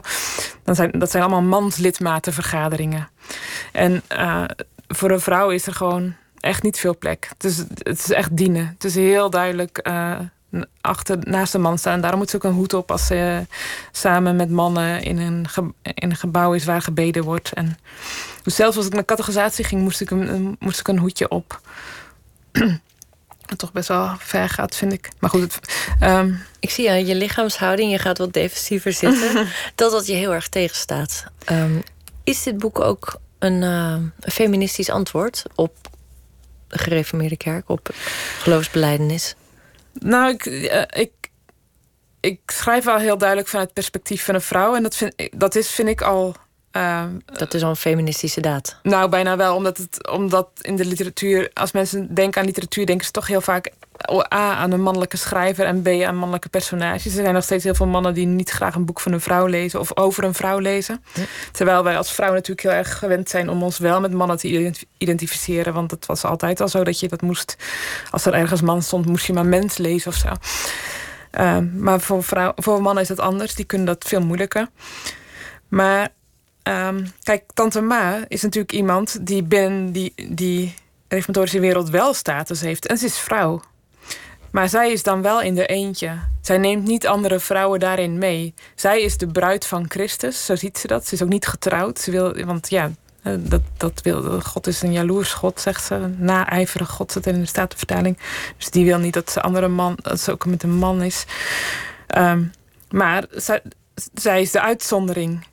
En Um, in die zin niet een, een voorbeeld voor andere vrouwen. Zij is er eigenlijk ook bij gebaat dat er niet zoveel mensen bekeerd worden. Zij houdt het ook een beetje af. Hè? Als mensen, met, met hun beke- als mensen proberen aan haar, bij haar te toetsen of ze misschien ook een goede ervaring hebben gehad, dan uh, is zij wel iemand die daar heel streng over is. Want ja, dat bedreigt natuurlijk ook een beetje haar positie. Terwijl als je echt zou zeggen van nou, dat, daar, uh, zij is voor de als ze voor de vrouwenzaak zou zijn, zou ze zoveel mogelijk vrouwen aan het avondmaal toelaten. Mm. Niet dat zij daar echt over gaat, want het zijn natuurlijk altijd weer mannen die de tafel wachten zijn. Want je, bij het avondmaal heb je altijd mensen die, twee mannen die kunnen de, de, de mensen tegenhouden die daar niet horen te zijn, zeg maar. Mm. Maar goed. Uh, ja, maar Gina is natuurlijk wel iemand die uh, dat milieu niet, niet uh, trekt. Ook als vrouw. Ja. Maar is, is het jouw feministische antwoord op het geloof? Uh, Zou je eerder vind... nog denk ik Dorsvloer vol confetti, hoor. Wat zei je? Eerder, eerder Dorsvloer vol confetti. Dat zag ik wel heel erg als Uh, uh, ja, omdat het echt zo, zo'n... Zo'n po- die positie van Katelijne, dat meisje tussen al die ja. broers, is heel duidelijk zo van ja, de mannen mogen de leuke dingen doen en de vrouwen die zijn echt alleen maar in die dienende rol. En, mm-hmm. en, en Katelijne heeft er echt absoluut geen trek in. Die wil een rijker leven. En uh, ja, natuurlijk, in, in Hoor nu mijn stem zit het ook heel erg. Maar het is niet een, het is niet een pamflet. Het is, uh, ik hou daarvan dat het subtieler, op, op subtielere manieren gebeurt. Maar ik, ja, ik beschouw me natuurlijk absoluut als een feminist. Ja. Alleen je moet het eigenlijk niet zeggen, want dan uh, willen mensen niks meer van je lezen. Oh, nou, ik wel hoor. Dan is er extra, extra reden hoor. Dus uh, maak je geen zorgen. Um, je hebt literatuurbedrijven ook wel eens een religieuze activiteit genoemd. De schrijver als God, kun je, kun je het zo zien? Of? Nee, ik bedoel het meer dat je bezig bent met een andere wereld voor te stellen. En dat is eigenlijk een, dat, daar begint religie. Als je je een andere wereld voorstelt dan waar je in, nu in leeft. En eigenlijk is dat bij mij heel erg begonnen met lezen. Ik, ik heb het lezen echt heel erg gebruikt als, uh, of boeken heel erg gebruikt als me verplaatsen in een andere wereld. Omdat ik gewoon daar wel behoefte aan had om even weg te zijn. En dat is natuurlijk ook waarom mensen een godsdienst hebben uitgevonden. Omdat het op aarde niet altijd even leuk was. En dat je dan, uh, ja, als je dan een ding kunt projecteren op het hiernamaals. Zo van daar zal gerechtigheid zijn, daar zal het leuk zijn. Daar, uh, hè, dan gaan we alleen maar zingen. Ja, dat, dat is een, uh, dat is een religie. Dat is wat religie is, maar wat schrijven ook doet. Ja, dus je ziet jezelf niet als de schepper. Nou, natuurlijk wel. Je bent wel de baas over je eigen universum. En dat, dat, ja, dat geeft ook ontzettend veel voldoening. En nou, gewoon ook macht. Bijvoorbeeld, uh, in, in dit geval kon ik ook... Ik had net toch over die religieuze taal die door de uitverkorenen onderling wordt mm-hmm. gesproken. Dat noem je talen Kanaans. En dat heb ik natuurlijk nooit, die heb ik nooit mogen gebruiken toen ik nog refo was. Want dat, dat, dat, dat doen alleen de bekeerden. En ik beschouwde mezelf niet als een bekeerde. Dus ik, kon, ik zei dat. Ik, maar nu kan ik het gewoon in mijn boek kan ik het wel gebruiken. gebruiken. Ja, gewoon op een manier. Een soort heilige taal. Die ja, die, op, op een manier die, waarvan ik vind dat die wel past. Ik doe het niet op een. Ik, het is wel helemaal binnen een context. En niet om mee te spotten. Maar ik, ga, ik doe het wel. Ik, en ik. Ja. Uh, Ik ga erover. Ja, we begonnen het gesprek over uh, met zingeving. En ook uh, uh, misschien dat je je schuldig hebt gevoeld om dat je schrijver bent geworden? Is dat een zinvol leven? Um, in, in hoeverre verhoudt zich dat tot die verhalen die je dan schrijft? Is, is dat ook een manier om die schuld op te heffen? Dat daar een soort... Hè? Ja, dit is een vraag. Ik kom er zelf ook niet meer uit. Maar die... Uh, God, hoe kom ik hier... Wat ik wil zeggen is dat die, uh, die, die, die schuld... Wordt die nu minder per boek? Zeg maar, hef je het op per verhaal? Oh. Zo. Kijk, ja... Uh, um... Ik, het schuldgevoel, dat is niet zo heel erg aan het schrijven verbonden... als meer aan het verlaten van die reformatorische wereld. Ja, nou, het dat zit, voelt het, als het een... zit namelijk ook in je nieuwe boek... en ook ja. in dat personage, in die Gina. Klopt, en het, ja. het, het is natuurlijk, als je het zo bij een bepaalde secte hebt gehoord... en de secte is misschien, vinden mensen misschien te hard om te zeggen... maar het is een afgescheiden wereld waarin met eigen normen... met eigen codes en met eigen media en zo. Dus ja, dat is gewoon een afgesloten groep. Ik heb daar heel erg bij gehoord en ik ben daar weggegaan. En uh, dat voelt als verraad. En niet iedereen zou dat misschien zo voelen... maar ik voel het wel zo. En uh, als je het dan over schuldgevoel hebt... dan zit het een beetje, zit het een beetje daar... Daar, daar dan een boek over schrijven, is dat natuurlijk, daar maak, maak je het een beetje erger mee. Tegelijkertijd um, uh, heb ik daarna een boek geschreven... of niet tegelijkertijd, maar daarna heb ik een boek geschreven... waarin ik het eigenlijk meer uitleg, mijn keuze. Want ik laat ook Ina bij die reformwereld weggaan. Maar dat doet ze niet zomaar. Er, zit, er gaat een worsteling aan vooraf. Van die, die beschrijf ik heel uitgebreid. En dat is helemaal niet precies mijn worsteling... maar het heeft er wel heel veel raakvlakken mee... En het is natuurlijk een soort um, uitleg. Een soort uh, van... Uh, ja, het was niet allemaal zo kwaad bedoeld. Dat is, dat is het natuurlijk ook. Ja. Ja, nooit, nooit zo begonnen, maar uiteindelijk zie ik dat achteraf ook dat het zo werkt. Ja. Ja. En weer heel iets anders. Um, over een paar dagen sta je op het podium met een strijkorkest. Mm-hmm. Strijkorkest. Een week lang. Pynarello, ja. zesentwintig maart tot en met één april. Um, Hoe, hoe kwam die verbinding met muziek tot stand? Lonneke van Stralen, dat is een violiste die een uh, orkest heeft opgericht, Pynarello. En dat, dat, dat doet ze... Die wil alles anders dan anders. Dus die, die speelt zonder bladmuziek. En, uh, en uh, niet allemaal in het zwart. Maar iedereen mag kiezen wat hij aandoet, geloof ik. Nou, allemaal dingen die anders zijn dan, uh, dan ze gewend zijn bij uh, klassieke muziek. Uh, en... Ze zijn vooral ook echt heel erg goed. Ze werkt alleen samen met ontzettend goede muzici. Wat heel prettig is van mij. Omdat ik er blindelings op kan vertrouwen dat het allemaal goed komt met die concerten. Uh, zij vroeg me of ik uh, het zag zitten om iets te doen met uh, Haydn. De Sieben letzte Worte van Haydn. Dat, dat, is een, uh, die, dat is geschreven voor een mis op um, Goede Vrijdag. En dan... Um, wordt eigenlijk, dat, zijn, dat, is een, dat is een stuk in zeven delen... en dan wordt dus door de zeven kruiswoorden van Jezus uh, gezegd. En soms nog met een meditatie erbij. En uh, nou, dus we wilden daar wel iets uh, moderners op, bij of zo. En, maar ze had, uh, toen ze mij belde, had ze ook nog wel het idee van... kan het ook nog aan een dominee vragen. Toen, toen, daar schrok ik een beetje van, want ik dacht wel weer dan echt een soort religieuze tekst... of een soort uh, meditatie of iets... Weet je wel, of een soort troostend woord of zo voor de mensen. Ik weet niet, wat vraag je me nu precies? Maar ik mocht het zelf invullen. Toen zei ik, nou, mijn uh, core business is fictie. Dus uh, uh, ik zou een verhaal kunnen maken. En dat kan ik dan voorlezen en delen. En dat doe ik dus. Ik, maak een, ik heb een verhaal gemaakt over een, uh, een echt leidersverhaal. Dus ik, ik had een, uh, gekozen om het uh, niet over uh, mezelf te hebben. Want ja, wat, wat, wat heb ik nu te lijden? Ik, ik heb gekozen voor een zwarte illegale man die in Amsterdam... Uh, verblijft en eigenlijk een mooi plekje heeft gevonden... in een leeg brugwachtershuisje. Waar alles nog uh, aanwezig is. Dus verwarming en stromend water en een wc en zo. Dus hij heeft eigenlijk het heel goed voor elkaar. Maar hij wordt op een gegeven moment ontdekt... door de vrouw van de overleden brugwachter. En die houdt het huisje altijd wel een beetje in de gaten. Want ja, daar heeft ze een groot deel van haar leven in zich afgespeeld. En ze ziet op een gegeven moment dat daar uh, iemand woont. En... Uh, Daardoor krijgt ze, ruikt ze de kans om een deel van haar vorig leven weer terug te krijgen. Want ze heeft daar altijd van genoten. En die, die bruggen gaan nu allemaal open met afstandsbedieningen. En dat is natuurlijk de automatisering heeft ook best wel slachtoffers gemaakt in onze maatschappij. En die vrouw is er daar één van. En zij denkt weer van, nou, ik kan weer. Dus zij, zij um, komt zijn leven binnen. En hij vindt dat echt vreselijk, want ze hebben niks met elkaar. Hij is, hij is hoog opgeleid, zij niet. Uh, hij houdt van lezen, maar nu moet hij uh, kaarten met haar. En uh, hij moet allemaal dingen doen die hij niet wil. En dat, gaat steeds, dat wordt steeds erger. Want het wordt echt een leidersverhaal.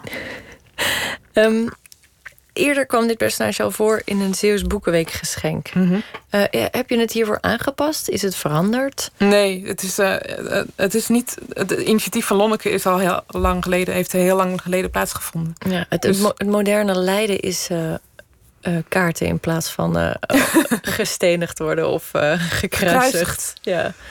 Nou, de, de kaarten is nog tot daaraan toe. Ja, goed, het is wel, je vindt er niks aan, maar nee, het gaat nog verder. Nee, dat ja. geloof ik ook wel.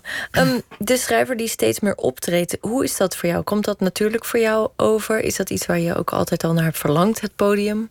Nou, dit is een heel ander soort podium, hè? Want ja. normaal gesproken doe ik lezingen over mijn werk en dan praat ik gewoon met het publiek. Een beetje zoals ik nu met jou praat, maar dan um, mensen mogen ook terugpraten wat mij betreft en dat doen ze vaak ook. En dit is heel theatraal met, met het orkest. Dan, dan mogen mensen niet praten en uh, ja, dan, dan, dan ga ik ook een beetje plechtig staan en zo. En ja, dan mogen mensen na afloop uh, wat tegen me zeggen. Ja. Dus het is een heel andere vorm. Maar hoe bevalt het je? Nou, um, ik vind het leuk ter afwisseling. Ja, het, ik, het voelt niet als mijn core business, nee. Maar dat, dat geeft niet. Ik sta wel open voor die dingen. Want het, mijn uh, korte verhalen, daarvoor werk ik samen met een beeldend kunstenaar. En dat is ook superleuk. Want dan krijg ik, ik stuur die verhalen dan naar haar op. En dan krijg ik altijd een reactie in de vorm van een tekening. En dat is zo fijn dat iemand met jouw werk iets doet. En uh, dat, die combinatie gaat ook, het wordt steeds meer geïntegreerd. En dat, met die muziek werkt het ook wel zo. Want um, door het verhaal gaan mensen anders naar de muziek luisteren. Maar ook andersom. Die muziek die, die geeft ook een soort extra dramatisch effect aan het verhaal. Wat op een soort lichte toon wordt voorgedragen. Maar wel, dat wel dramatisch is. En dat hoor je bij uitstek in de muziek al aankomen. En dat, dat, die samenwerking, of die wisselwerking is gewoon nieuw. En... Als schrijver werk je natuurlijk altijd alleen en maak je het helemaal in je eentje af. En dit is... Hier heb je soms dingen niet helemaal in de hand. Die gaan soms per ongeluk zo. Ja. Kun je me daar zo'n moment van benoemen? Nou, bijvoorbeeld, wij mochten bij, gelukkig, uh, bij Podium ongeval. Witteman mochten we een, uh, een voorproefje uh, ten gehore brengen. Maar er was weer niet zoveel tijd. Dus we moesten op een gegeven moment hadden we maar bedacht... dan doen we een stuk muziek... en tekst door elkaar. Dus dan, was, werd, dan speelde de muziek en dan... Uh, werd je eroverheen? Uh, ja, nou, ik, ik las tegelijkertijd voor, ja. En dat werkte eigenlijk grappig genoeg best wel. En dan krijg je net in de muziek soms een soort dramatisch dingetje. Opbouw. Ja, terwijl je ook... Dat, dat, waarbij het dan net soms aansluit op de muziek. Maar dat was toeval, want dat, dat konden we me niet... konden we niet goed uh, oefenen, want het moest echt op het allerlaatste moment zo. Waar, kunnen, het goed. waar kunnen we dit uh, zien, dit optreden? Nou, in Eindhoven, Breda, Amsterdam, Utrecht en Nijmegen. En dus, je kunt het zien op mijn website bijvoorbeeld, franca treur punt n l. Daar staan al die data op. Franca, mag ik je bedanken voor dit gesprek. Uh, je treedt dus binnenkort op van zesentwintig maart tot en met één april... met strijkorkest Pynarello. En je boeken Hoor nu mijn stem en Slapend Rijk zijn nu uit. Dank je wel. Dank je wel.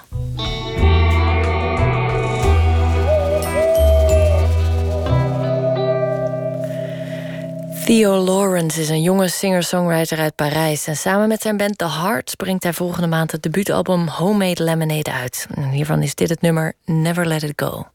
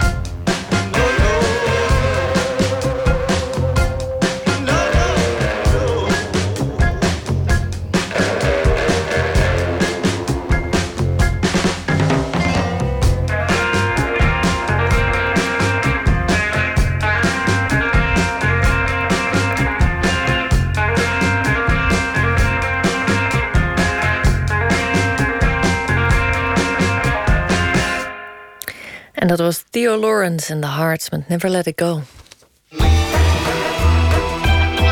Nooit meer slapen.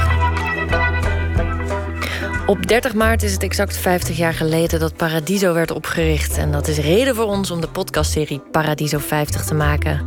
En in vijf afleveringen reizen we door de turbulente jaren waarin het Amsterdamse podium zich ontwikkelde van vrijzinnige kerk naar hippie hangout en van drugshol en punkhoofdkwartier tot professioneel en toonaangevend poppodium. En deze maand zenden wij elke vrijdag een ingekorte versie van de podcast uit. En we gaan verder met aflevering vier... waarin Atze de Vrieze ons meeneemt naar de jaren negentig. Paradiso vijftig. Aflevering vier. Bovengronds. Welkom bij Paradiso vijftig, de vierde aflevering van een podcastserie over de roemruchte Amsterdamse popzaal. We zijn aanbeland in de jaren negentig... waarin Amsterdam overspoeld werd door uh, smileys en neokleuren, maar waarin ook nog allerlei gitaarbands waren die gemener klonken dan ooit. De jaren ook waarin Paradiso uitgroeide tot een meedogenloze concertmachine, die het nog steeds is. Een plek waar eigenlijk non-stop wat te beleven is. Als gasten ontvang ik straks oud-programmeurs Jan Willems Slichting en Jan Dietvorst. Maar eerst stel ik u graag voor aan de man die deze hele aflevering naast mij zal zitten. Gezellig. Hij, ra- hij was uh, als een soort razende schreeuwlelijk aan het uh, razen door de Nederlandse popmuziek. Dat vind je niet erg als ik dat zeg, toch? Bob Fosko? Nee, natuurlijk niet. Dat was wel een beetje wel wat het was. Ja. Uh, je, je was een raggende man. Ja, en je had klopt. raggende mannen bij je. Ja. Was dat toch wat, wat het meeste voor jou uh, in muziek de jaren negentig kleurde? Ik heb destijds al wel gerealiseerd dat ik uh, met dit project de raggende mannen Uh, me nooit meer zou overtreffen. Dat voelde ja? ik toen al. Dat het een soort van legendarisch moment was. Ik bedoel, we hebben er nooit echt een grote hits mee gescoord, maar we zijn wel heel bekend geworden. En eigenlijk kent iedereen me nog en word ik regelmatig op straat aangesproken. Juist daarvan. Door, door mensen die zeggen van, uh, nog bedankt voor dat leuke liedje. Uh, zal ik jou eens even lekker in je bek schijten? Uh, dus dat, dat is wel blijven hangen. Ja. ja, ja. Er zat er iets lekker dwars in. Voor mij, ik was kind van de jaren negentig. Voor mij was het een zorgeloze tijd. Het kon niet op, dat soort dingen. Voor jou was het waarschijnlijk een soort staartje van de punk.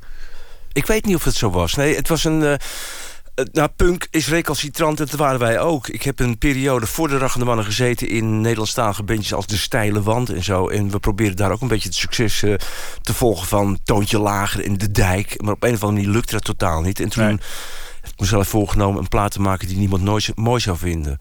En dat is uh, uiteindelijk gelukt. He, op, ja, nou ja, gelukt.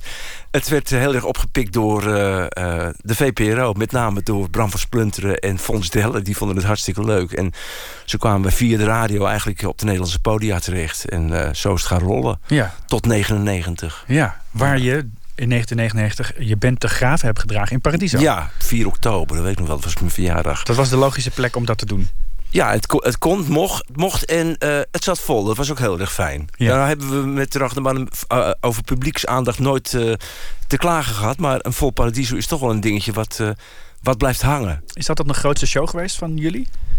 Nee, volgens mij is de echte grootste show was in, op Metropolis. Volgens mij was dat in, ik denk tweeënnegentig. Nee, daarvoor geloof ik nog wel.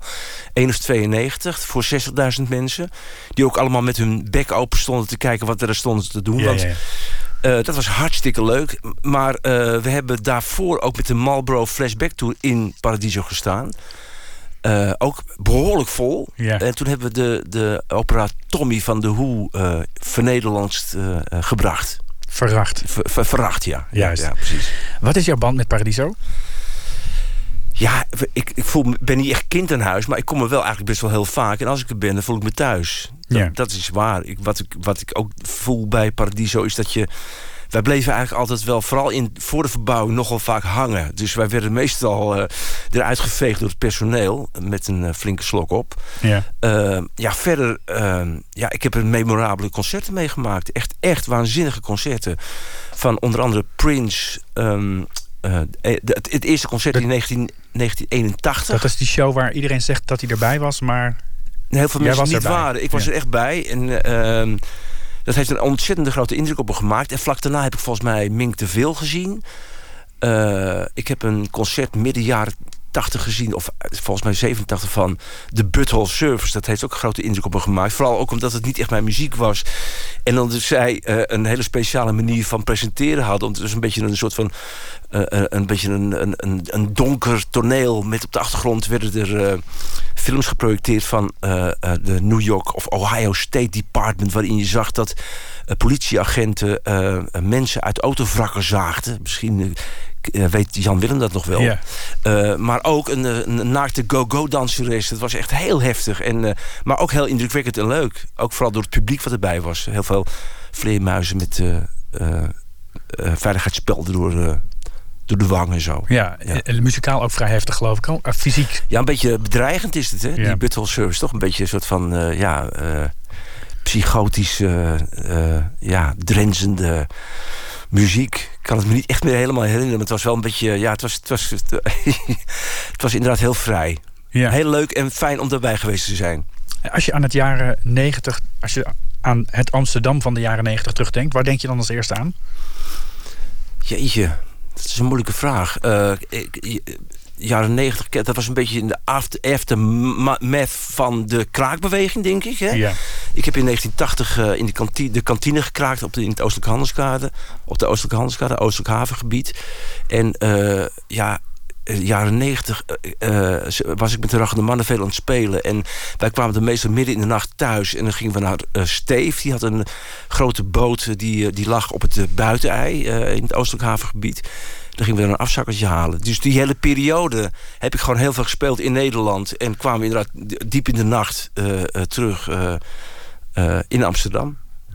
Zullen we gewoon nog even een klein stukje Poep in Je Hoofd doen? Als jij dat leuk vindt. Ja, dat lijkt mij wel leuk. Okay. Ja. Ja. Ik vond dat vroeger al heel grappig, hoor. Oké, goed. twaalf was. Poep in je hoofd!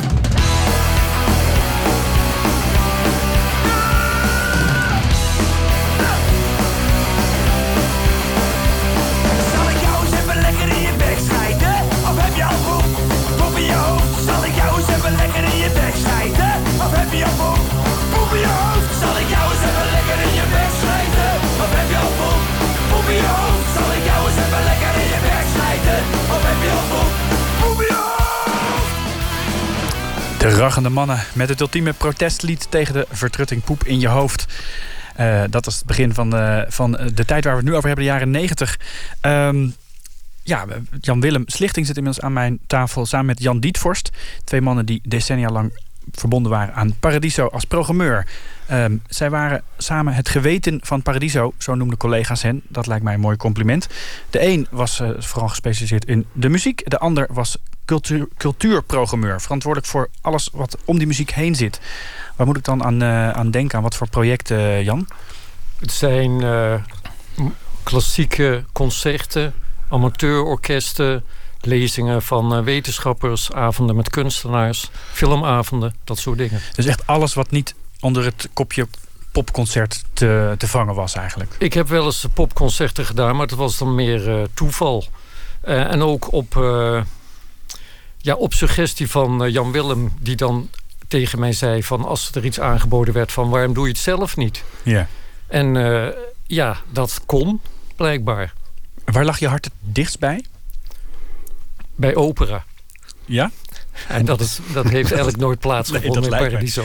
Daar was het te klein voor. Ja. Is er wel eens een poging in die uh, richting gedaan? Uh, er zijn twee keer uh, opera's geweest. Ja. En uh, ja, dat, dat vind ik een geweldige kunstvorm. Maar uh, die zaal die leent zich daar niet voor. Nee. Maar je bedoelt dan de klassieke opera? Want de rockopera is natuurlijk ook een dingetje. Nee, daar had jij het net over. Ja. Maar het gaat, gaat over klassieke opera, ja, ja. Precies. Eigenlijk ja. Is het er net iets te klein voor.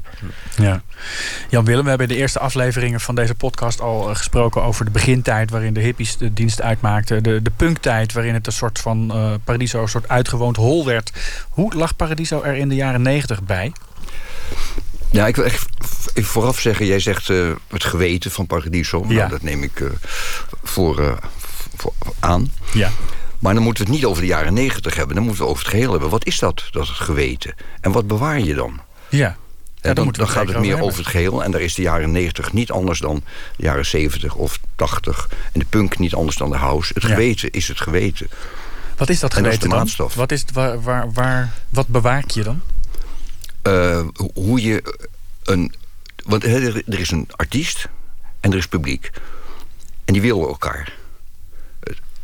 Het publiek is fan of wil iets nieuws horen. Ja. De artiest wil spelen. En die verbinding moet je maken zo uh, respectvol mogelijk. Zo direct mogelijk. En ja. daar is, daar is, uh, dat lijkt heel vanzelfsprekend. Maar uh, Jan heeft uh, in, in vijftig jaar Paradiso heeft hij een aardig boekje uh, g- gemaakt. En daar staan alle artiesten, we hopen dat ze allemaal erin staan, gewoon achter elkaar doorgeschreven met de datum erbij. Niet de een is groter dan de ander. Als jij speelt, dan is het jouw podium. En dan hang, doen die, al die anderen er niet toe. En het verleden doet er al zeker niet toe. Het, het, dan, dat, maar dat, dat klinkt dat, toch voornamelijk als een uh, soort uh, authentieke benadering van publiek en band. Uh, waarbij het eigenlijk niet uitmaakt welk type muziek je over hebt. Het geweten zou ook nog kunnen zijn dat je een soort hoeder bent van alternatieve popcultuur voor counterculture of iets in die geest. Is dat ook hoe je het zou moeten zien? Of? Nee, de band bepaalt zelf wat hij speelt. Ja. En authentiek, bedoel, wie heeft niet de Marquis genoemd? Maar dat ging altijd over de Beatles. Is dat authentiek omdat de Beatles daar gespeeld hebben? Mm. Nee, de club is al lang failliet. Al tientallen jaren. Dus authentiek betekent... Uh, Vooruit, ja, als dat, als dat al betekent het niet nu. Maar voor ons en voor mij was het ook vooruitkijken. En, en het is altijd hier en nu en we kijken vooruit. En uh, je publiceert alle artiesten integraal. Niet één groter dan de andere. En er hangt ook nergens een foto van hij of zij die er ooit gespeeld heeft. Er is ook geen enkele reden toe. Want vandaag is het jouw podium. En voor jou verkoop ik geen kaartje meer. Omdat... Maar dat is wel een belangrijke keuze geweest. Er zijn veel zalen die dat, die dat wel doen. Hè? Uh, maar dat is, daarmee word je meteen... Ja. Uh, vanaf het moment dat je die foto ophangt, ben je een museum. Ja, ik wil, ik wil er nog wel iets museum, aan toevoegen. Ja, He, dus je, je kunt zeggen... door allerlei gelukkige omstandigheden heeft Paradiso succes gehad. En de gevolg, het gevolg daarvan is dat men op je deur begint te bonzen. Ja. He, niet alleen artiesten en publiek, maar ook sponsors bijvoorbeeld. En wij hebben altijd gedacht van... Uh, hoe kun je voorkomen dat, er, dat het publiek de hele avond tegen een Vodafone-logo aan moet kijken? Dus je probeert op de een of andere manier je eigen stem te behouden, ondanks de enorme druk die daar de hele tijd uh, uh, gaande is. En ik denk dat dat, uh, dat heb ik altijd een belangrijke doelstelling gevonden. Met ja. andere woorden, jullie zijn niet gezwicht voor het grote geld eigenlijk. Nou ja, uitverkoop. Het hele idee ja. van uitverkoop... Dat, dat hoort heel erg bij je cultuurindustrie. En uh, ja. je moet je de hele tijd afvragen... waarom doen we dingen? En uh, hoe, wat, kun je, wat kun je eigenlijk met een podium? Dat geldt voor een krant of een... Uh, Of een, of een omroep, precies hetzelfde. En die interesse van grote commerciële partijen... als een Vodafone of weet ik wat voor uh, sponsors... is dat iets... wat in die periode in de jaren negentig heftiger opkwam dan daarvoor? Nou ja, interesse hebt, in die alternatieve popcultuur? Nou ja, als je, als je aan mij zou vragen van wat uh, vind jij kenmerkend voor de jaren negentig... dan zeg ik de internetbubbel, uh, World Online, Nina Brink... Uh, de banken hadden posters opgehangen in de stad waarop stond... leen geld, maak schulden, sparen is zonde. Uh, het geld klotste tegen de plinten op. Ja. Nou ja, dat is iets... Uh, ik wil niet zeggen dat wij daar ooit een antwoord op hebben geformuleerd... maar dat, dat, was, dat waren de jaren negentig volgens mij. Ja, voor, voor, dat vertaalt zich ook in programmering lijkt me. Uh, met uh, artiesten die op de deur bonzen. Uh, kijk, van oudsher is Paradiso natuurlijk uh, echt uit die... Die, die tegenbeweging voortgekomen. Uh, maar eind jaren negentig zie je ook ineens dat artiesten als uh, Guus Meeuwis... ook uh, langzaam maar zeker eens een keer in Paradiso willen spelen. Is dat een discussie geweest? Hoe, hoe je daarmee om moet gaan uh, als programmeur van zo'n podium? Um, niet echt. Het hoort er allemaal bij. Ja. Alle, je, je hebt grenzen. En het is alleen maar interessant om een beetje over de grens heen te gaan. Maar het hele commerciële hebben jullie nooit gepro- geprogrammeerd, heb ik het idee. Culture Club? Ja, dat, ja, dat, dat is een beetje alternatief, een klein beetje nee, maar crossover. Goed, maar ik, het, dat is labels. Ja. Wie, wie is heel commercieel? Is dat Brian Ferry? Of is dat uh, is Rolling Stones misschien? vijfennegentig? Dus ja. dat, uh, wanneer je het goed vindt, is het niet commercieel. Als je het niet zo goed vindt en het heeft succes, noem je het commercieel. Het is ook heel fijn dat het gewoon een industrie is... waardoor mensen geld verdienen, waardoor je werknemers kunt betalen. Dat is, dat is ook een voordeel. Dus uh, de, de hele onderscheid tussen opportunisme en goede smaak... Uh, dat is niet zo... Uh, dat is niet zo exact uh, de hele tijd te benoemen. Maar dat, dat, dat wisselt elkaar de hele tijd af, denk maar, ik. Maar het is wel leuk, leuk om daarmee te spelen ook, lijkt me. Want ik moet meteen denken aan een uh, roemrucht verhaal uit de jaren negentig. Ja, ja, er zijn grote bands geboekt, er zijn legendarische acts geweest. Maar er heeft ook ooit op, de, op, de, op het programma van Paradiso een keer een Queen coverband gestaan. En dat ging natuurlijk hierover. Hoe, hoe ging dat, Jan Willem? Dat ging niet over de commercie, maar dat ging meer over de inhoud. Kijk, die coverbands waren ontstaan in Australië omdat The Real Thing daar niet kon spelen, omdat airfares en al dat soort dingen was veel te duur. Dus ze sloegen Australië over. En ja. nou, dan gaan wij dat repertoire spelen. Klinkt logisch. A C D C, ja. Die komt er vast vandaan. Maar uh, dus dan gaan we dat spelen. Uh, dat dat ook naar Europa komt, is hartstikke leuk. Maar er zit, is wat voor mij een grens overschreden als er recensies werden geschreven over uh, Björn Again. Ik denk, ze, ze spelen die nummers best wel goed. ABBA coverband. Ja, ja, en ze hebben uh, fijn de kleren nagedaan. En ze doen ook twee jongens, twee meisjes. Leuk. Maar daar gaan we geen recensie over schrijven. Popmuziek is ook vooral om je met je meisje naartoe te gaan en een leuke avond te hebben. En soms denk je, het komt in de buurt van kunst. Of het is kunst, of wat dan ook. Maar uh, dat ging me net iets te ver. En toen dacht ik, uh, waarom niet een Queen coverband? Maar die komen uit Australië. Ja. Dus dat, uh, dat is makkelijk mystificeerbaar. En toen, hoe ging dat? Heel leuk. Dat was heel leuk. Nee, ja. Kijk, de, um, de, de muziek was perfect. Yeah. Dat was namelijk de muziek van Queen. Die stond op de pied. En uh, we hadden een gordijn opgehangen, wat er normaal nooit is. En uh, nou, knal ze beginnen, gordijn open, daar staan ze. En ze bewogen wat weinig. Want ze stonden in de rook. Die rook trekt natuurlijk een beetje op. En dat waren poppen. Je had daar pop op het podium neergezet? Goed gesminkt. Goed, uh, uh, Ik... Er was veel uh, geld besteed aan visagistes.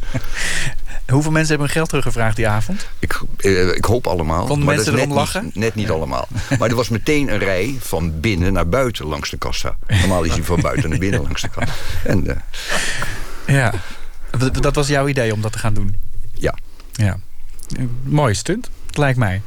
Um, De maatschappelijke rol van Paradiso.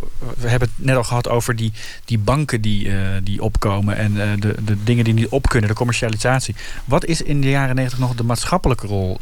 Moet je in de programmering daar iets van laten zien? Of programmeer je gewoon wat op dat moment populair is? Als Dylan geen nieuw protestlied schrijft, doen wij niks. Oftewel, wat is je maatschappelijke rol? Je kan natuurlijk programma's daar rond organiseren. Maar het krachtige van, de, van het, het protestzong en zo is dat het uit het grasveld zelf kwam. Daar ja. zat iemand te spelen, een protestlied. En dat was krachtig. Ja. Dus je laat je wat dat betreft toch ook wel leiden op wat op dat moment muzikanten, artiesten willen vertellen. Dat kan niet anders. Ja. Moet er zeker urgentie hebben in de tijdgeest. Nee, maar kijk, als, als uh, Street Fighting Man, als ze dat schrijven, dan zeg ik, doe er nog eens eentje zo, na, na een jaar of twintig. Hm. Dat, dat, dat is niet aan de orde. Nee. En hoe ging dat in de, in, de, in de randprogrammering? Want als je debatten organiseert, dan kun je dat natuurlijk juist wel doen, lijkt me. Dan kun je uh, aanhaken bij verkiezingen, dat soort... Uh... Eén, heel af en toe kun je permitteren om je hele particuliere hobby's daar uh, op het podium te zetten. Waarvan je ook zeker weet dat er niemand komt. Uh, maar zoals Jan Willem zegt, er moet altijd een uh, soort draagvlak voor zijn. En uh, dat wordt in eerste instantie geleverd door uh, de mensen die, uh, die je opbellen. Of die iets van je willen, begrijp je? En uh, ik heb het altijd heel belangrijk gevonden dat uh, wij toegankelijk waren.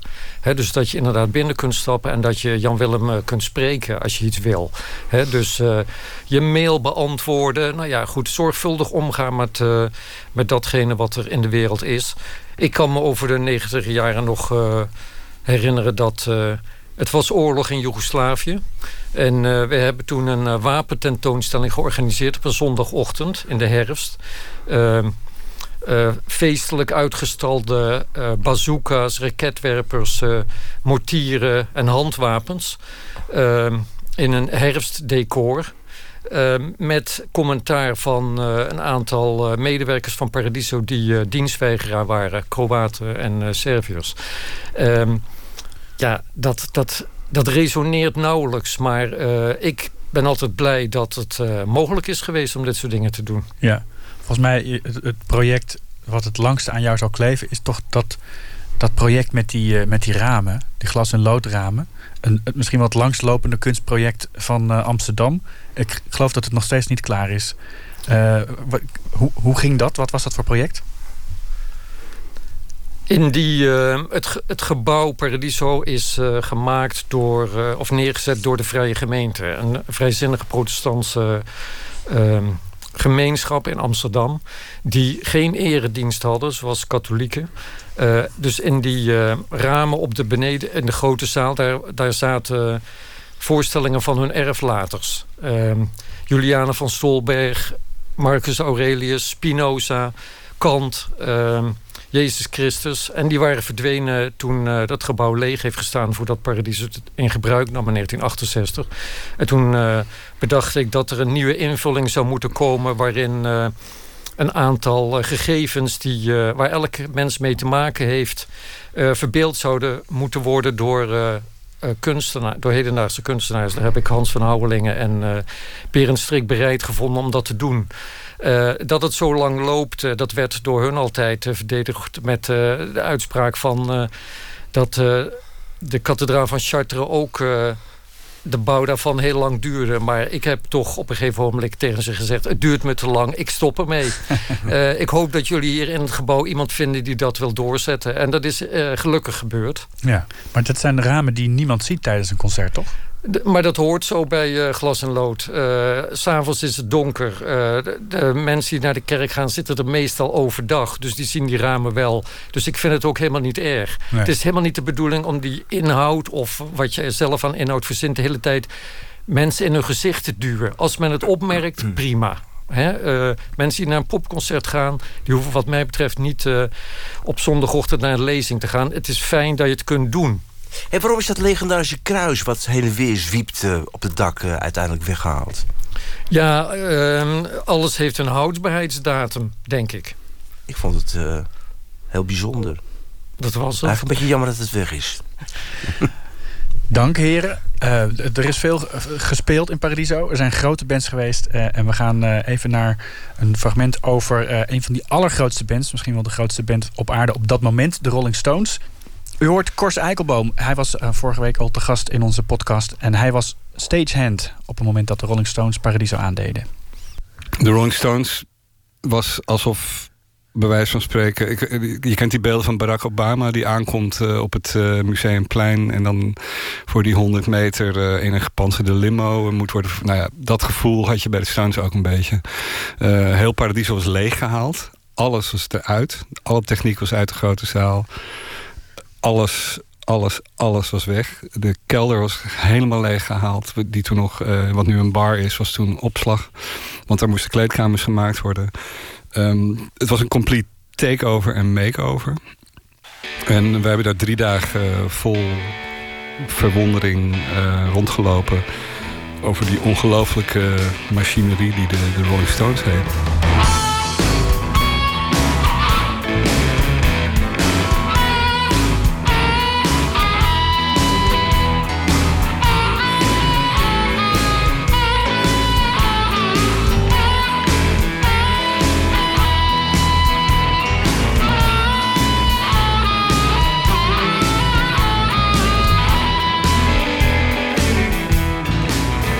En voor ons als stagehands was het een ongelooflijke be- belevenis op de donderdagavond.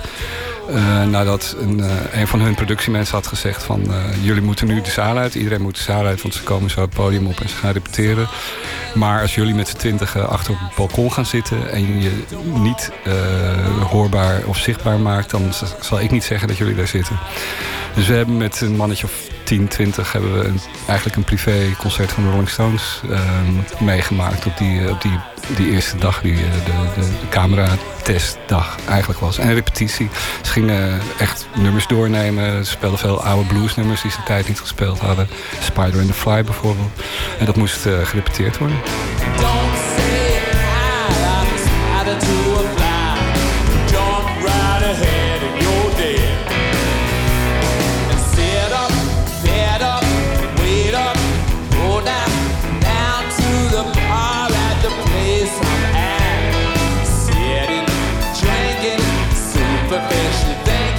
About the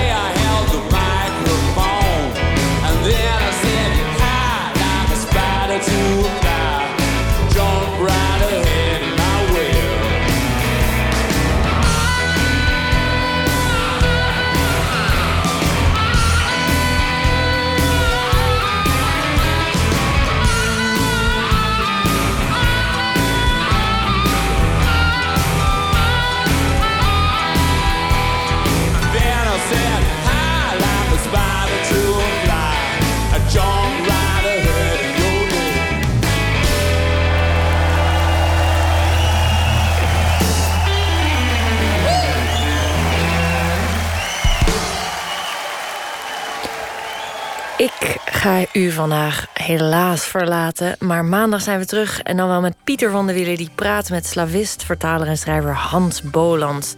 En in tweeduizend veertien uh, schreef hij het boek uh, De Zachte Held... en won hij de Pushkin-medaille, maar weigerde die... uit het protest tegen gedrag en denkwijze van Vladimir Poetin. En nu is daar de roman Vader Instinct. Een verhaal van een vader die de strijd om zijn zoon en kleinzoon niet opgeeft... Dat onder meer maandag. En straks kunt u luisteren naar de Nacht van de Radio van B N N-Vara. Tot snel, tot nooit meer slapen.